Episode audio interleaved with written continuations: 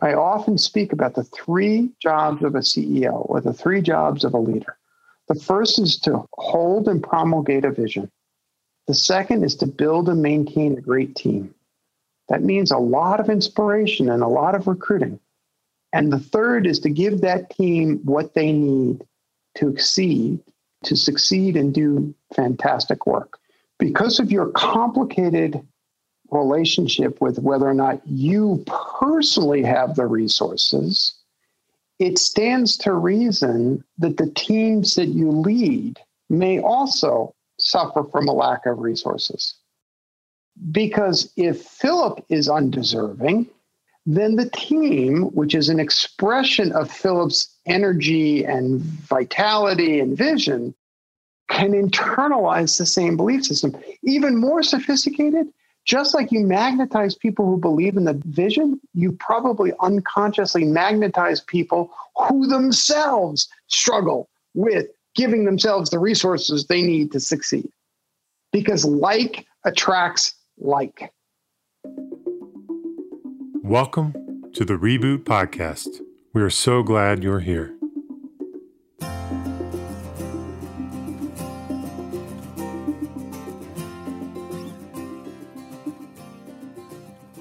We all have faced moments where we were presented with a choice a choice to being fully ourselves or to show up in a way that keeps us safe and provides what we need, whether that be belonging, connection, love.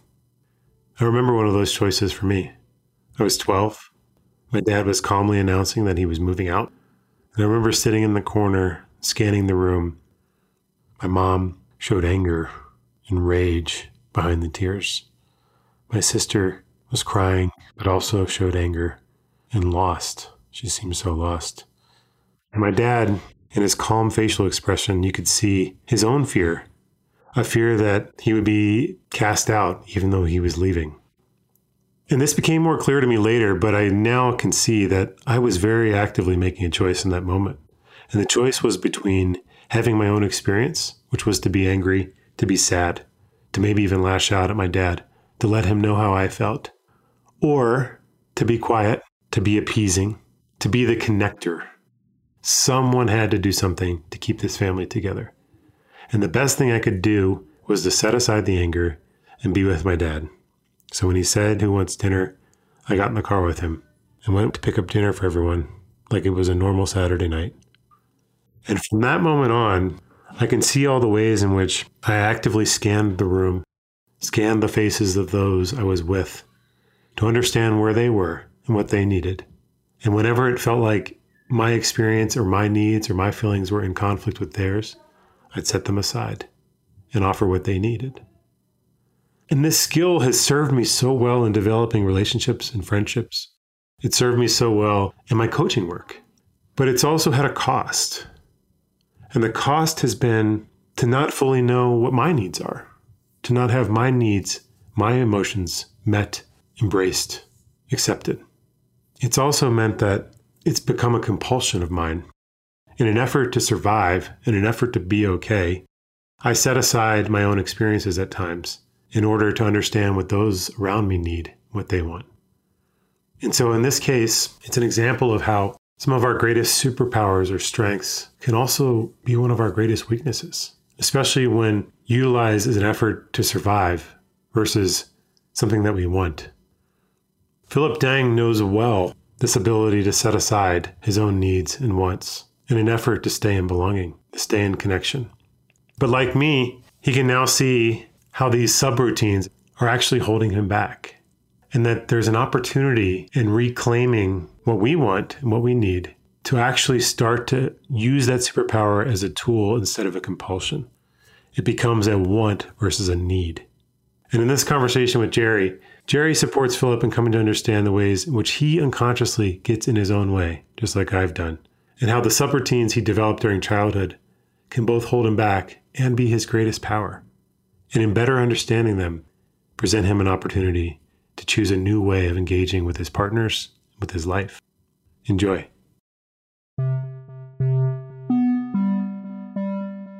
Are you looking to accelerate growth for the leaders and managers in your organization? Create a container of safety, inquiry, and accountability from which important insights, innovations, and solutions can emerge with Reboot Circles for management teams. Led by a reboot coach, these peer circles are designed to support leaders' growth and development through action based learning using real life challenges. Group sessions involve a mix of coaching exercises, guided journaling, facilitated group exploration, and time to process pressing issues and concerns.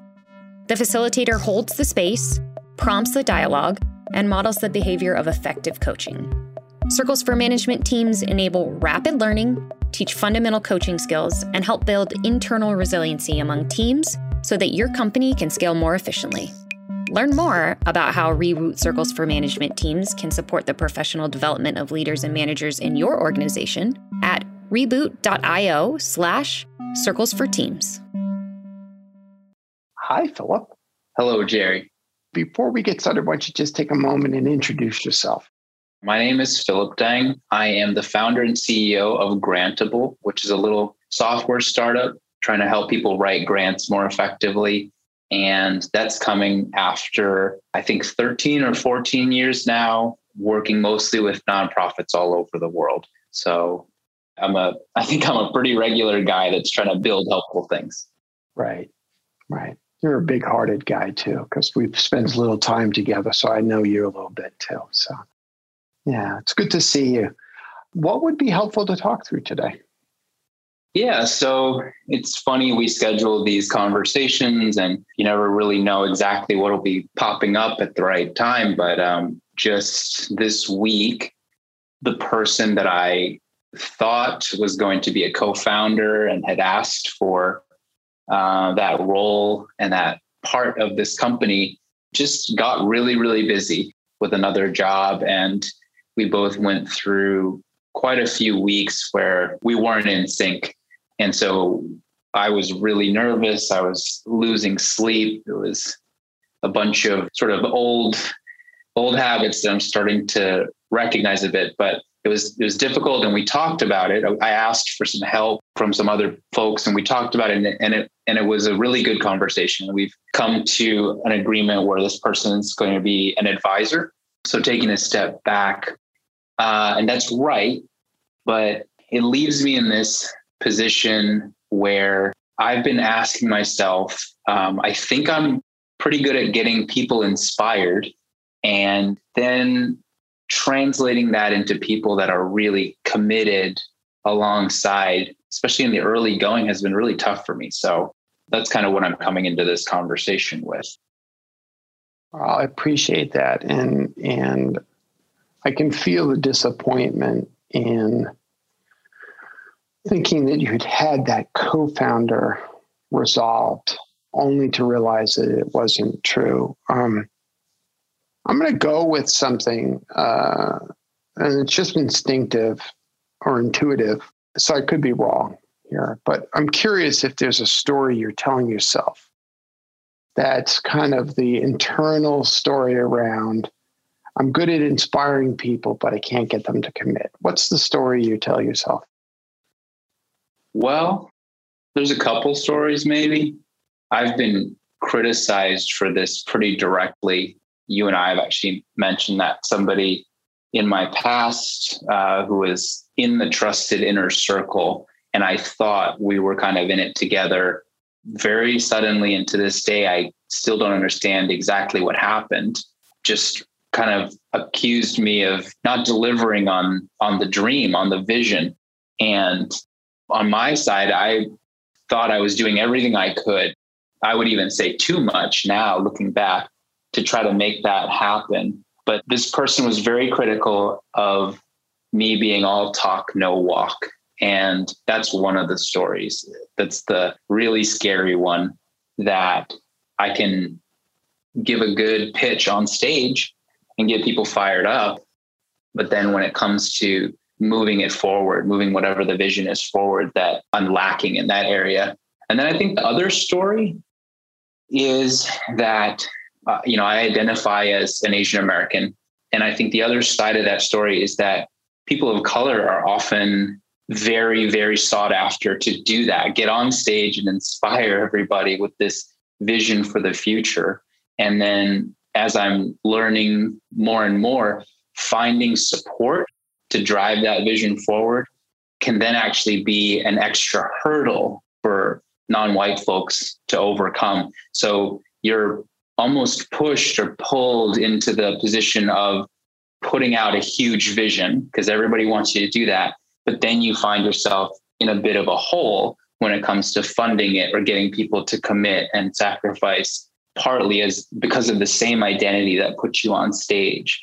So I think a little bit of that also maybe played a role. So I think those are sort of the two stories that happen in my mind. And they're I think they're related too, because I know that I bring some sort of you know insecurities into this work as well because of my experience.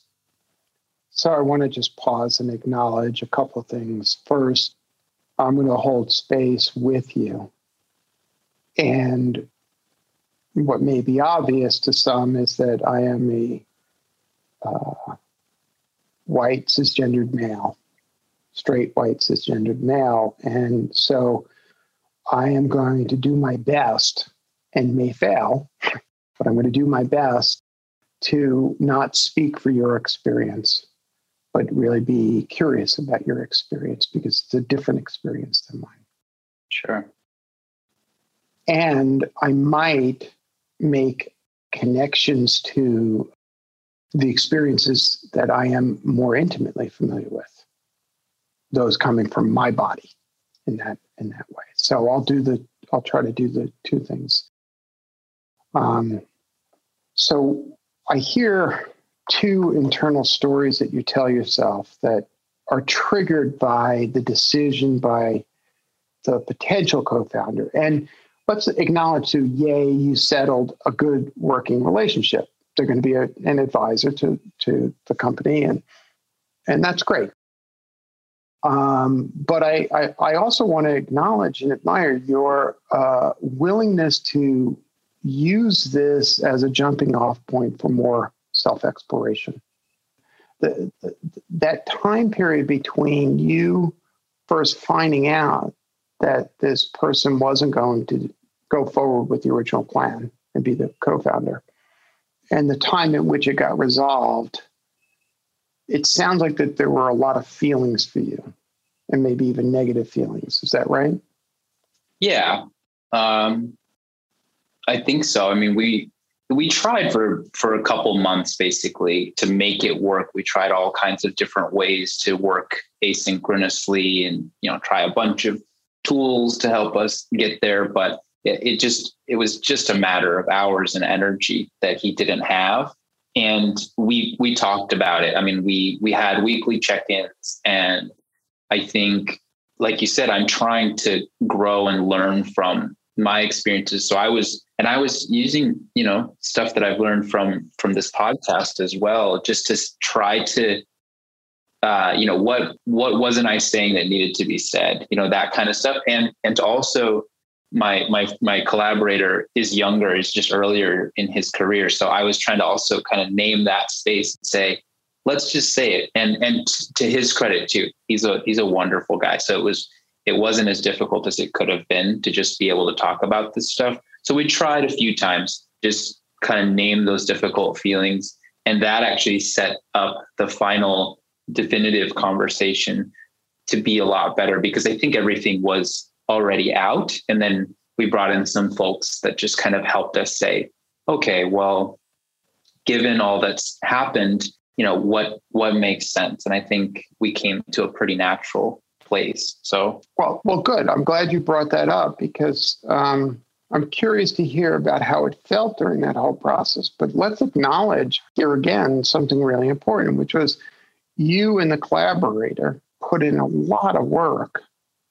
And the result is, even though you ended up in a place different than what you had wanted, perhaps even disappointingly so, you still ended up in a good place. Yeah. And that's an important thing to lift up and remember is that, especially as you're on this startup journey, you're going to end up in unexpected places. And the process is very, very important. Just as the process here was very important, you maintained a friendship even while they disappointed you? Uh, and I'm really grateful for that. Um, I I realized that I probably kind of glanced off of the the difficult feelings that you're asking about, and I was just thinking about that as well a little bit more. And I think I'm under I'm I'm understating how painful the time was because mm. I was feeling definitely let down, but it was like triggering. I guess loneliness is sort of the the mm-hmm. the word that captures it most broadly, which has been a, a difficult feeling for me for a long time. But it so it got back to that, and then I mean, anger is the tough one for me to express. I know there's actually a lot of it that I hold, but just um, feeling like I was doing so much and this person had asked for, you know, a big share of of everything and then I felt like I was taking all the risk and you know by by going into this full time and dedicating myself to it and so I I was feeling anger but then also some recrimination for thinking I was feeling greedy.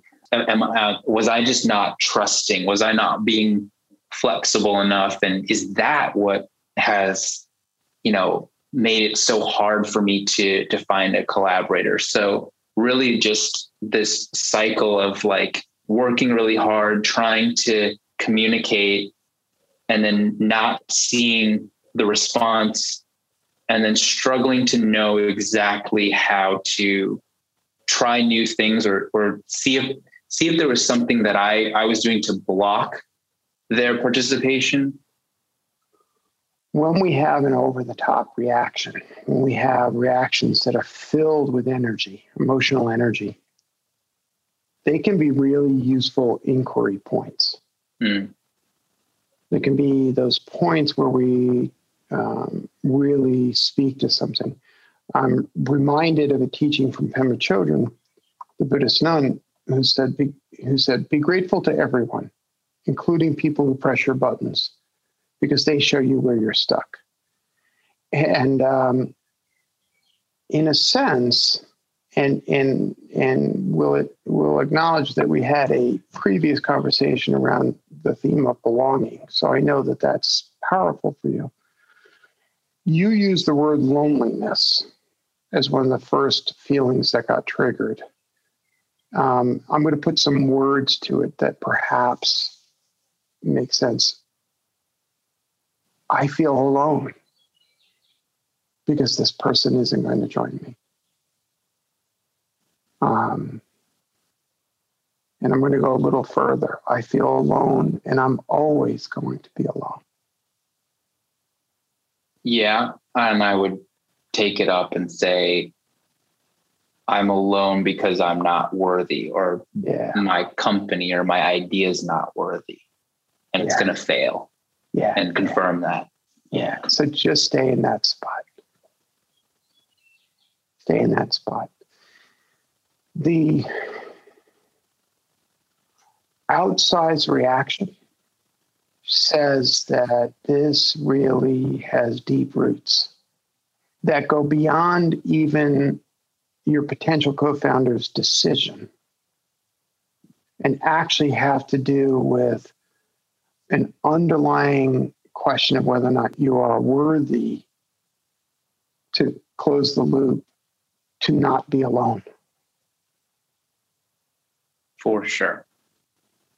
And, you know, this is not an entirely honest question in that I have a understanding of an answer, sure. but um, how important or how familiar is that feeling of potentially being alone because you're not worthy?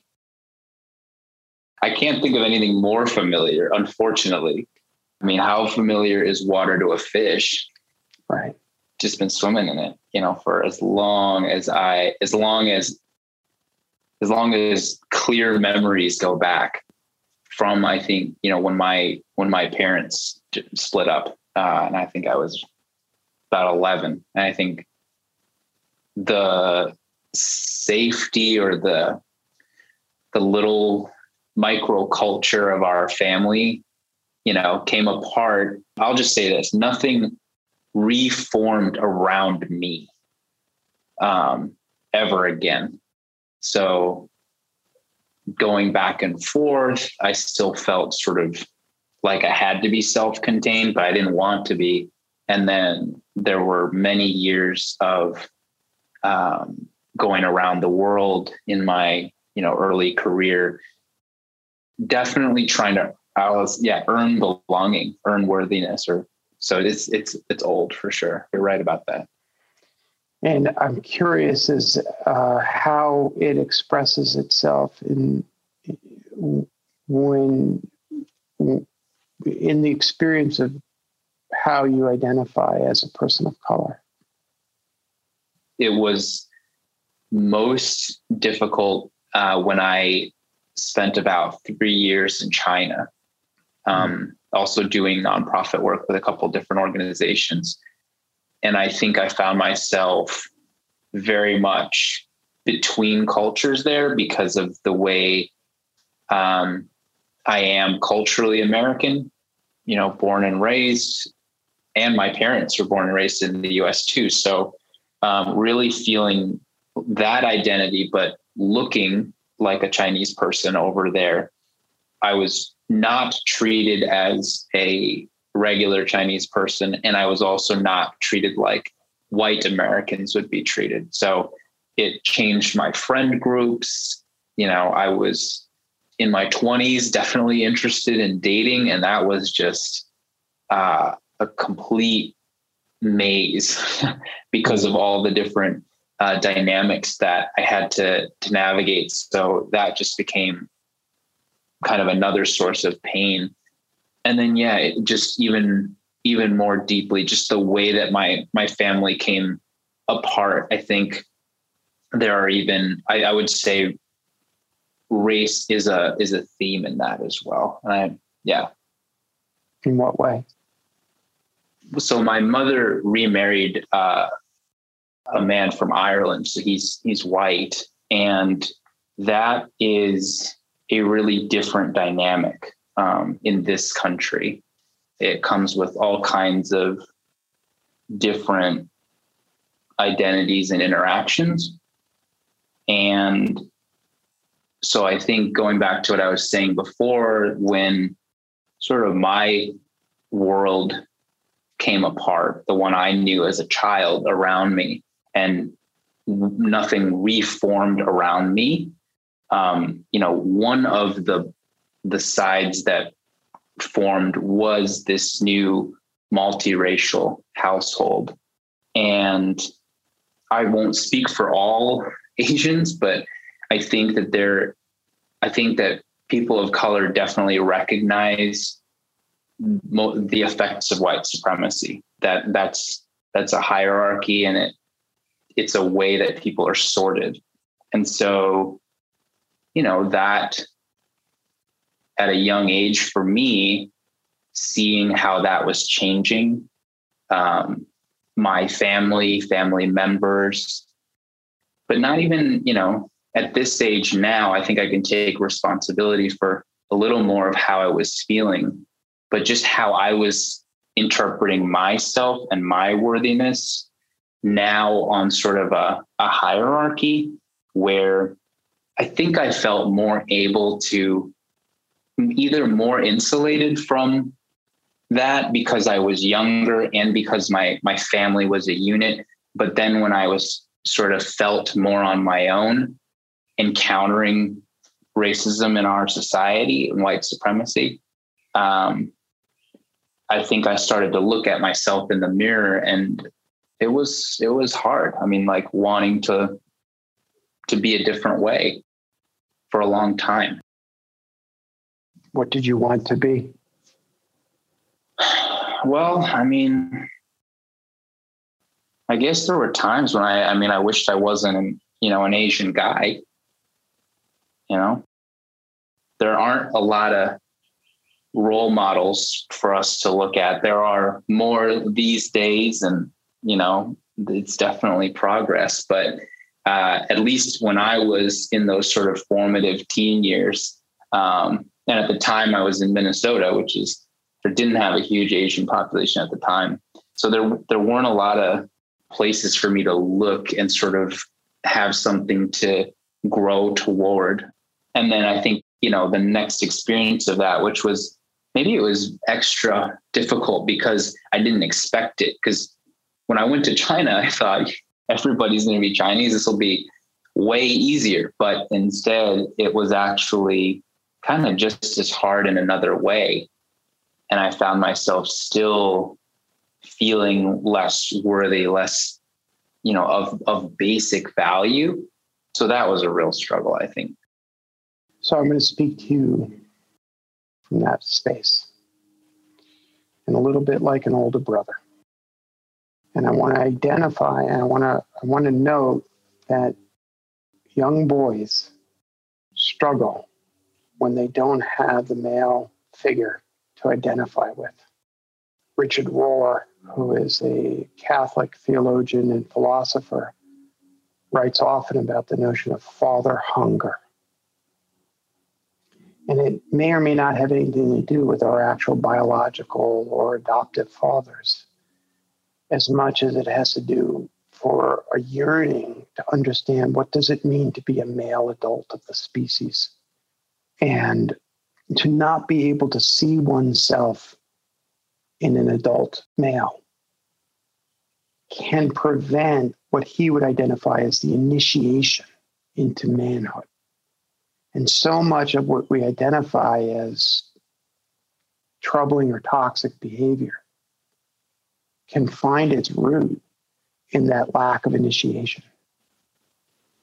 And I think in your case, the adaptations you probably developed as a child, which was to question your own worthiness and to figure out what you did wrong in order for you to fit in, was exacerbated by not being able to look up to an older male and say, oh, that's the way?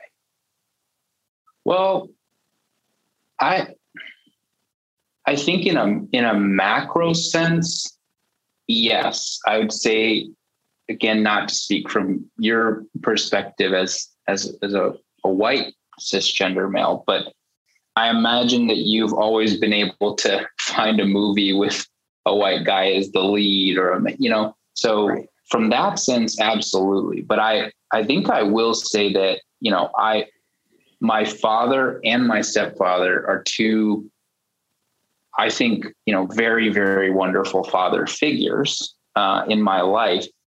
I think at this time, though, the same pressure that I think you're talking about now um, that is on men in our society.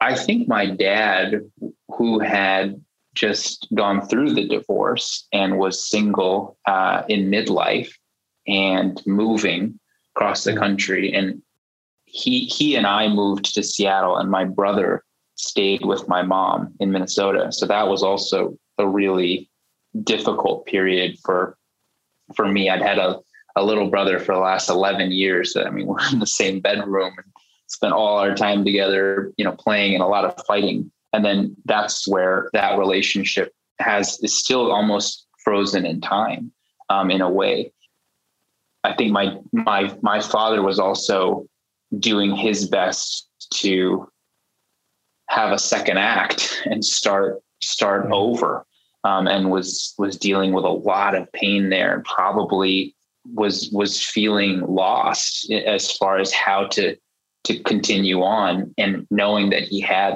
an adolescent son that was you know was all on him to to be that role model. You know i think a lot of uh, asian american guys can probably relate with some of what i'm saying as far as in when you look outside and you look on on tv or in in in our popular culture i think i just saw a poll come out the other day they were talking about this rise in anti-asian violence, and they just conducted a poll who is the most influential Asian American or Asian that you can think of. The top answer was no one. And the wow. second one was Jackie Chan, and third place was Bruce Lee. So it's still a big issue. So I think that that was tough to to not have as many places to get your cues, to be moving, um, to have a father who was very much trying to catch himself uh, after after a big stumble. Um, so that led to sort of the the middle ground where I found myself, and I think a lot of these questions that I was asking myself, which the question of worthiness is not even like in and of itself a terrible thing, but without somebody there with me for whatever reason, I followed the question down really difficult paths that then you know are still affecting me today. So that's that story that you you started out asking me about. Yeah it's still there. So uh, first thank you for helping me see even more clearly your experience. Mm-hmm. i think that that's really powerful. And let's go back to the stories that got triggered by this episode. One story was that you you relates to you being the word performative came into mind. You as an object, if you will. Does that feel right? Well, yeah. I mean, you talk about it in in your writing, these coping, these superpowers almost that we develop. And I think one of the things that I've had to do since a very young age is to I'm constantly moving between families, between places, cultures. And so learning how to read a room instantly and then communicate in a way that gets a response, particularly too, if it's like to move a conversation away from something tricky. So I, I think I I tend to avoid conflict or um, confrontation, which is part of what's been happening recently um, with with my former co-founder. But um, so I got good at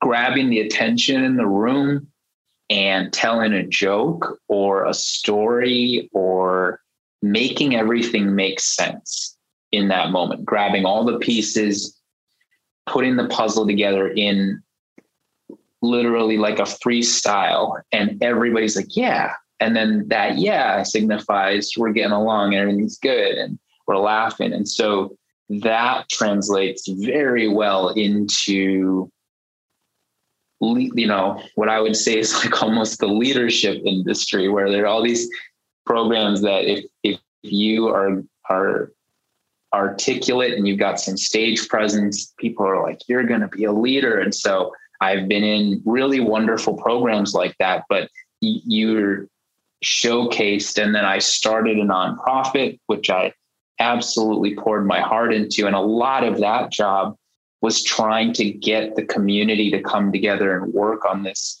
this project. And so I was out there all the time. And then, as I mentioned, people want people of color to be on stage to inspire them, you know? And so that was kind of happening. And what I think I was just unaware of is how difficult it can then be once the show's over. And it's like, all right, how are we going to pay for this? How are we going to get get this dream to become a reality?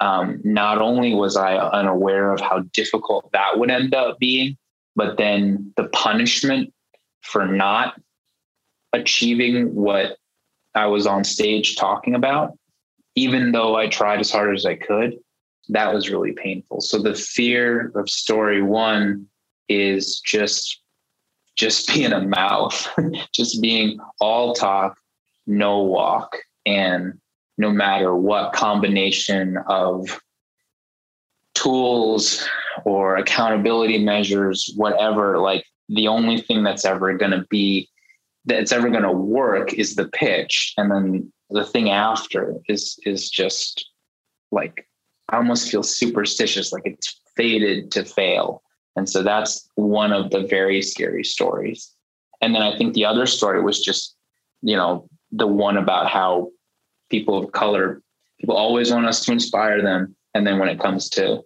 know, backing us, it can be an uphill battle. So, so there's two sides of this. Uh, yeah, at both, least.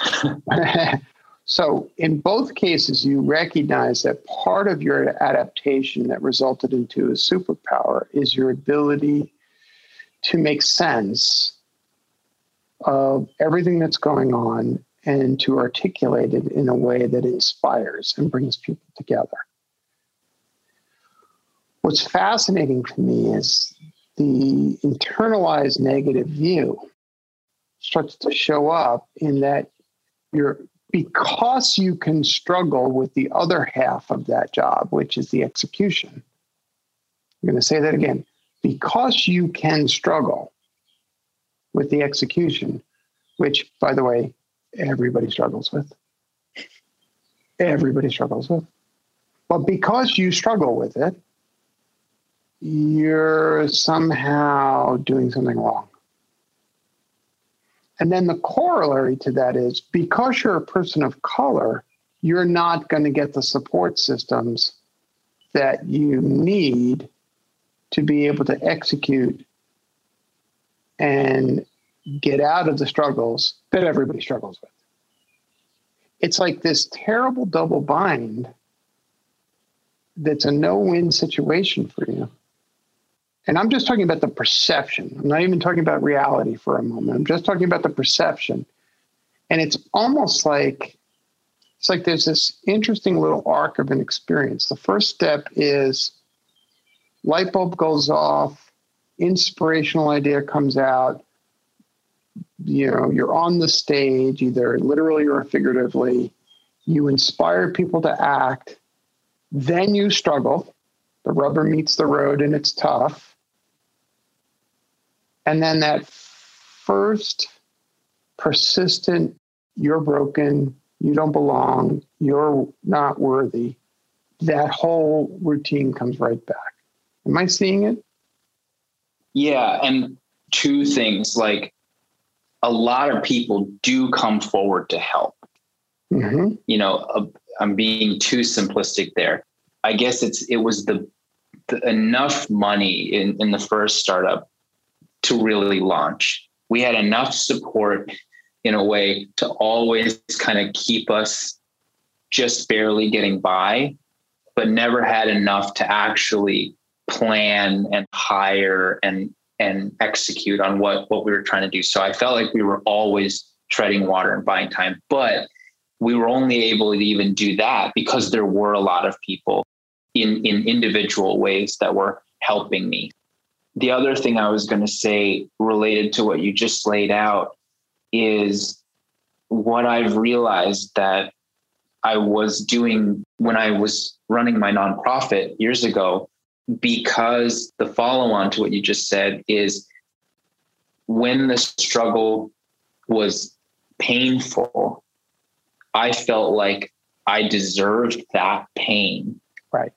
Which I think kept me from maybe asking for what I needed. So I think I don't I don't want to leave this story feeling like in one way I gave it my best shot. In another way, I could have given a better shot if I had really cared for myself a little bit more. Because I don't think I could ask for what we need needed to succeed in a way because I thought me being in pain and suffering through it all was deserved and was okay. So like rather than ask for for more money to launch that project so that I could pay myself, I thought, no, like I'll I can pay myself once everything else is taken care of. And for now, I'll just pick up another job, you know? And that in hindsight, I would say that a better option would be if you can't raise the money you need for this project in a certain amount of time, then you can put it down and that's okay. And you can go and try to move on to another thing, help somebody else, help in a different way. But at that time, I clung to it really tightly because it really was about trying to earn that belonging and that worthiness. So I think maybe that completes the loop a little bit more. Right. So so what you're seeing, Philip, is the ways in which superpowers and the negative side of those superpowers start to interact with each other. And one of the consequences of a white supremacist society can be, and I don't know that this is true for you, but can be a deep struggle for people who identify on the margins of that society. Can be that person can struggle to feel worthy and deserving of any success. Now, I want to also note that, that that sense of a lack of deserving doesn't only land with people of color, it can land with white women, for example, in a male dominated structure. And it can, I, know this will, will, will surprise some, but it can even land with those who look and act like me in all the power and privilege that come from that. It can land in, in a less systemic way, but still have an effect. And the result is, and this is the most important point, because I want to talk to you like a CEO now. The most important thing that goes on is what you're seeing is the ways in which you unconsciously get in your own way. Yeah. And what's important to understand is that the ways that we're going to sort of unpack right now have actually nothing to do with the story making that you were just saying. All talk, no walk. See, the all talk, no walk self criticism implies that you're doing it purposefully, implies that you're knowingly sitting there convincing and manipulating people Yeah. to do your bidding as if you're a narcissist. And I want to acknowledge that all great, inspiring leaders are a little manipulative. The problem is not whether it's not manipulative, the problem is what is the intent? If the intent is self aggrandizement, then we got a problem. If the intent is to manipulate the world so that my narcissistic wound can be healed, then that's a bad thing. But is it manipulative to get people to be fired up? Sure. Is it manipulative to get people to change their lives for the better? Sure. What's the intent? Yeah. Thank you for pulling that apart. And I don't know, maybe this is becoming one of my patterns, but I'm going to go right in the middle of it and say, you know, I I was not doing it for self-aggrandizement for sure. That I'm confident of. But But you took pleasure in people believing in you. Well, yes, no, not actually not so much. To, to be honest, I, I don't love that part either. The part that I want to own is that there was a wound, this this Yeah. wound that we've talked about in in my life. I was doing this absolutely to build a better community, and I thought in my private, in my mind, in my heart if I succeed, then I, you know, will be worthy of of love and belonging. Okay. So sue you. So so so you want to feel better about yourself. Yeah. So that that I wasn't aware of when I started the organization. What I've only now seen, and it was thanks to that really, really mean critic of mine, um, that I I had to look at it and say that person was saying, you know, you're do- I was doing it all for self-aggrandizement. That that was the whole thesis, but I was like, well, that's not it. But like, you're not all, you're also not all wrong. I, I was doing it for me too, but it was in this way because I felt, I felt, So so so let's talk about that. The part of you that was wounded led to a part of you that sought to heal that wound through external affirmation. yeah, Welcome to being human. Okay. thank you. but an external criticism can sometimes help us see clearly when we are doing things as Carl Jung would say, when we're operating from our shadow. Yeah. Right. And so there's a possibility that just like every other human being, how many other human beings? Every one. You operated marginally from your shadow. And so part of your motivation was altruistic and part of your motivation was neurotic. Mm-hmm. Okay. You've already progressed as a leader by being able to make the distinction between those two. And more importantly, Philip, hold the potential and the possibility of those two states, the altruistic motivation and the neurotic motivation, simultaneously. I can't tell you the number of billionaires I know who make big philanthropic gifts so that they can feel better about themselves. Have they done a bad thing? Have they done a good thing? It's not so black and white. Mm. Okay. Yeah. So, what we note is that you have the power to inspire. What we note, you have the power to get people to do things they might not otherwise do. What we note is that you have the ability to attract talented people around you.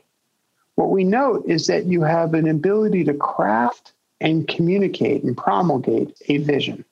So I'm going to take you through some basic, basic uh, structure. I often speak about the three jobs of a CEO or the three jobs of a leader. The first is to hold and promulgate a vision. The second is to build and maintain a great team. That means a lot of inspiration and a lot of recruiting. Mm-hmm. And the third is to give that team what they need to exceed, to succeed and do fantastic work. Of those three, the one I think you lack the most experience with is the third. Yeah. As a still relatively young entrepreneur, social and otherwise, you're still learning what it means to build an organization that gives the resources to really powerful and exceptional people to do the best work of their lives. Yeah. I mean, I've ne- I've never overlaid those those three responsibilities over my my experience, but that's absolutely on. And I and it ties back to I mean, I'm just gonna you, you name it in in in your writing and in many episodes, money. That is a that is a tricky one for me. Both sides of my family have have done very well.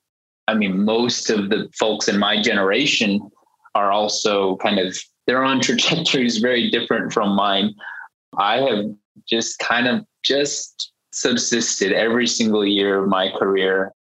And I think it's partly because of the work that I've chosen, but also related to if I just took those three inspiring great people and then giving them what they need. If I applied it to myself, I mean, I think I can get so fired up by life and the places I've been in this world, the people I've met, the food I've eaten. You know, like I I can really, really get fired up about living. And then, you know, I guess I just I have myself, but I, I think I'm very capable and I've tried to learn and and grow and make myself into a, a great tool for change.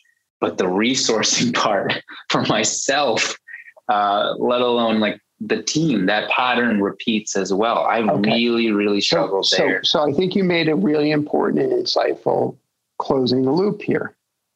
Okay. Because of your complicated relationship with whether or not you personally have the resources, it stands to reason that the teams that you lead may also suffer from a lack of resources. Yeah. Because if Philip is undeserving, then the team, which is an expression of Philip's energy and vitality and vision, can internalize the same belief system. Even more sophisticated, just like you magnetize people who believe in the vision, you probably unconsciously magnetize people who themselves struggle with giving themselves the resources they need to succeed. Because like attracts like. Yeah. Hey, we don't really need to get paid. We got the vision. yeah. Right. there's been a, a, little bit of that. Um, and I, I, am aware of it. I won't, and, I, and I'm actively trying to grow beyond it. Um, okay. So, so, so what if we took that? So let's use that over that framework. Okay. Yeah. And instead of seeing it as a failing that has to be overcome, you see what I'm trying to do here?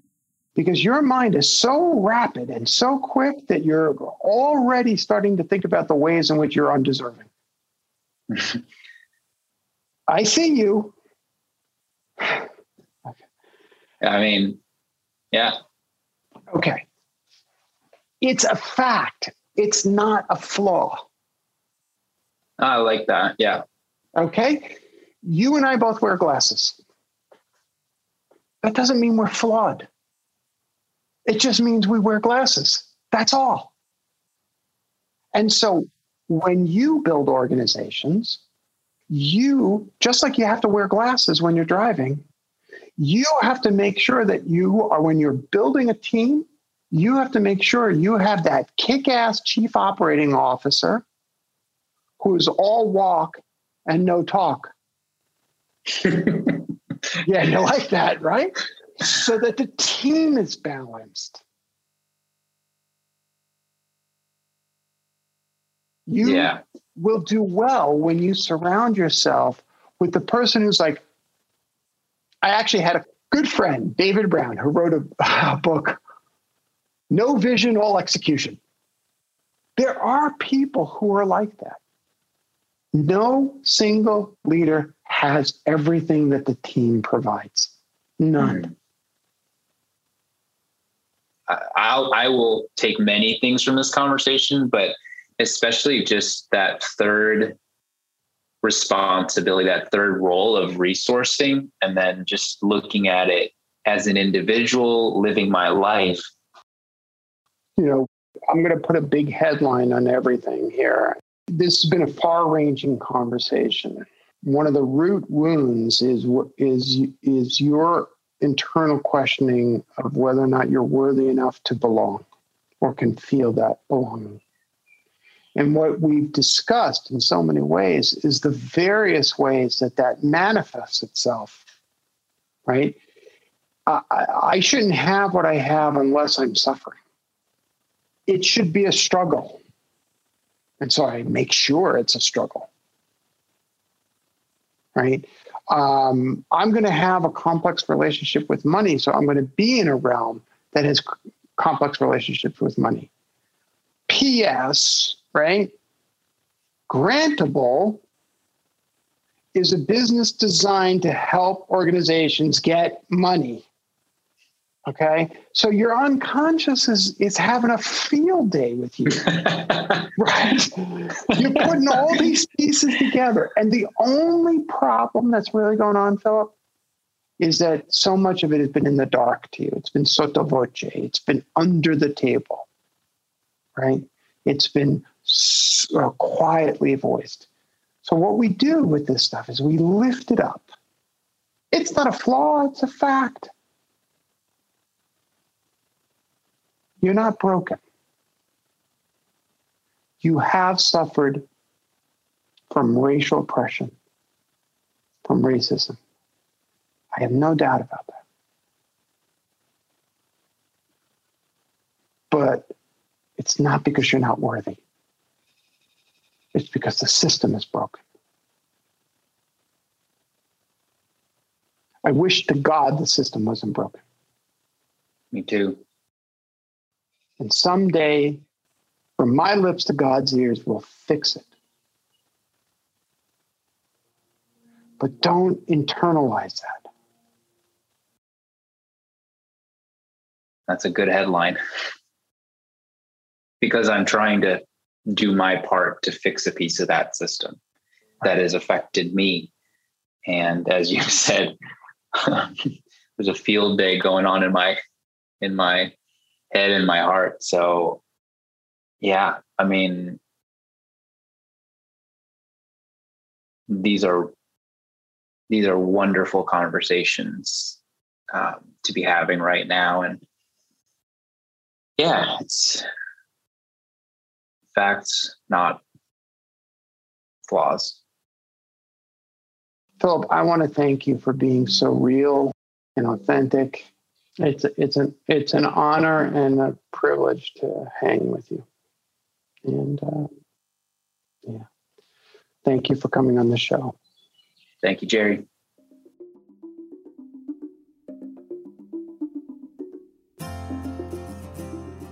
If you enjoyed this episode, go to reboot.io slash podcast to listen to all five seasons of our podcast conversations. And leave us a review on iTunes. That's the best way for other people to find and enjoy the show just as you have done. And don't forget to join our mailing list at reboot.io slash signup so you never miss an episode. Thank you for listening.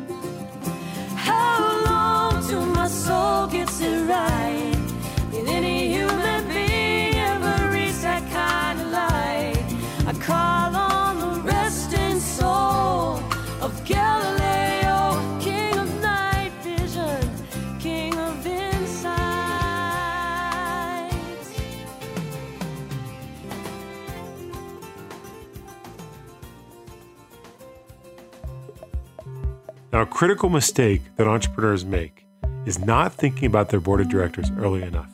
And this is why we created Reboot Your Board, a four day self guided practical skills course all about managing your board via the wisdom of Jerry, Fred Wilson, and Brad Feld. Now, this course is for any company of any size, including those who haven't yet taken investment. And over the course of four days worth of rich content, we take you through the practical challenges of growing and developing a high functioning board. The board relationship doesn't have to be a challenge. In fact, it can be one of the most rewarding aspects of a leadership journey. And when done well, the board CEO partnership can help each party grow and become the best possible person they can be.